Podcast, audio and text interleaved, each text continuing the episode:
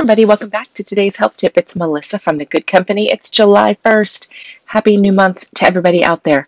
Quick tip today is to know the signs and symptoms of Lyme disease. Guys, ticks are rampant. Lyme disease has been found in every country on the globe.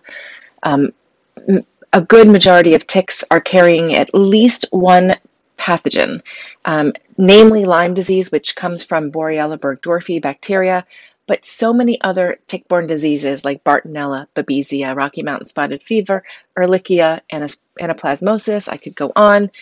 Um, the best thing we can do, the best thing we can do is tick checks. When your kids come in from playing, when you are done gardening or mowing the lawn or hanging out with your bros in the woods or whatever you guys are doing outside this summer, please, please, please tick check. And please, you need a partner to do it correctly because you cannot check the back of your head. You cannot check your back.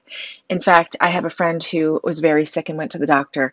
And when he took off his shirt, there was a ginormous bullseye rash. That's a hallmark for Lyme disease on his back.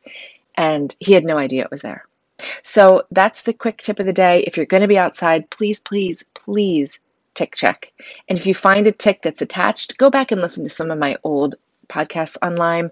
You can send that tick in. You save it in a little Ziploc bag with a tiny piece of paper towel that stamp, and you mail it. Tickreport.com will tell you all the details, um, but that's how you will know if the tick that bit you um, was carrying disease, and then you can act appropriately. So if you want more information on Lyme, um, I have chronic Lyme. I've been dealing with Lyme for 10 years.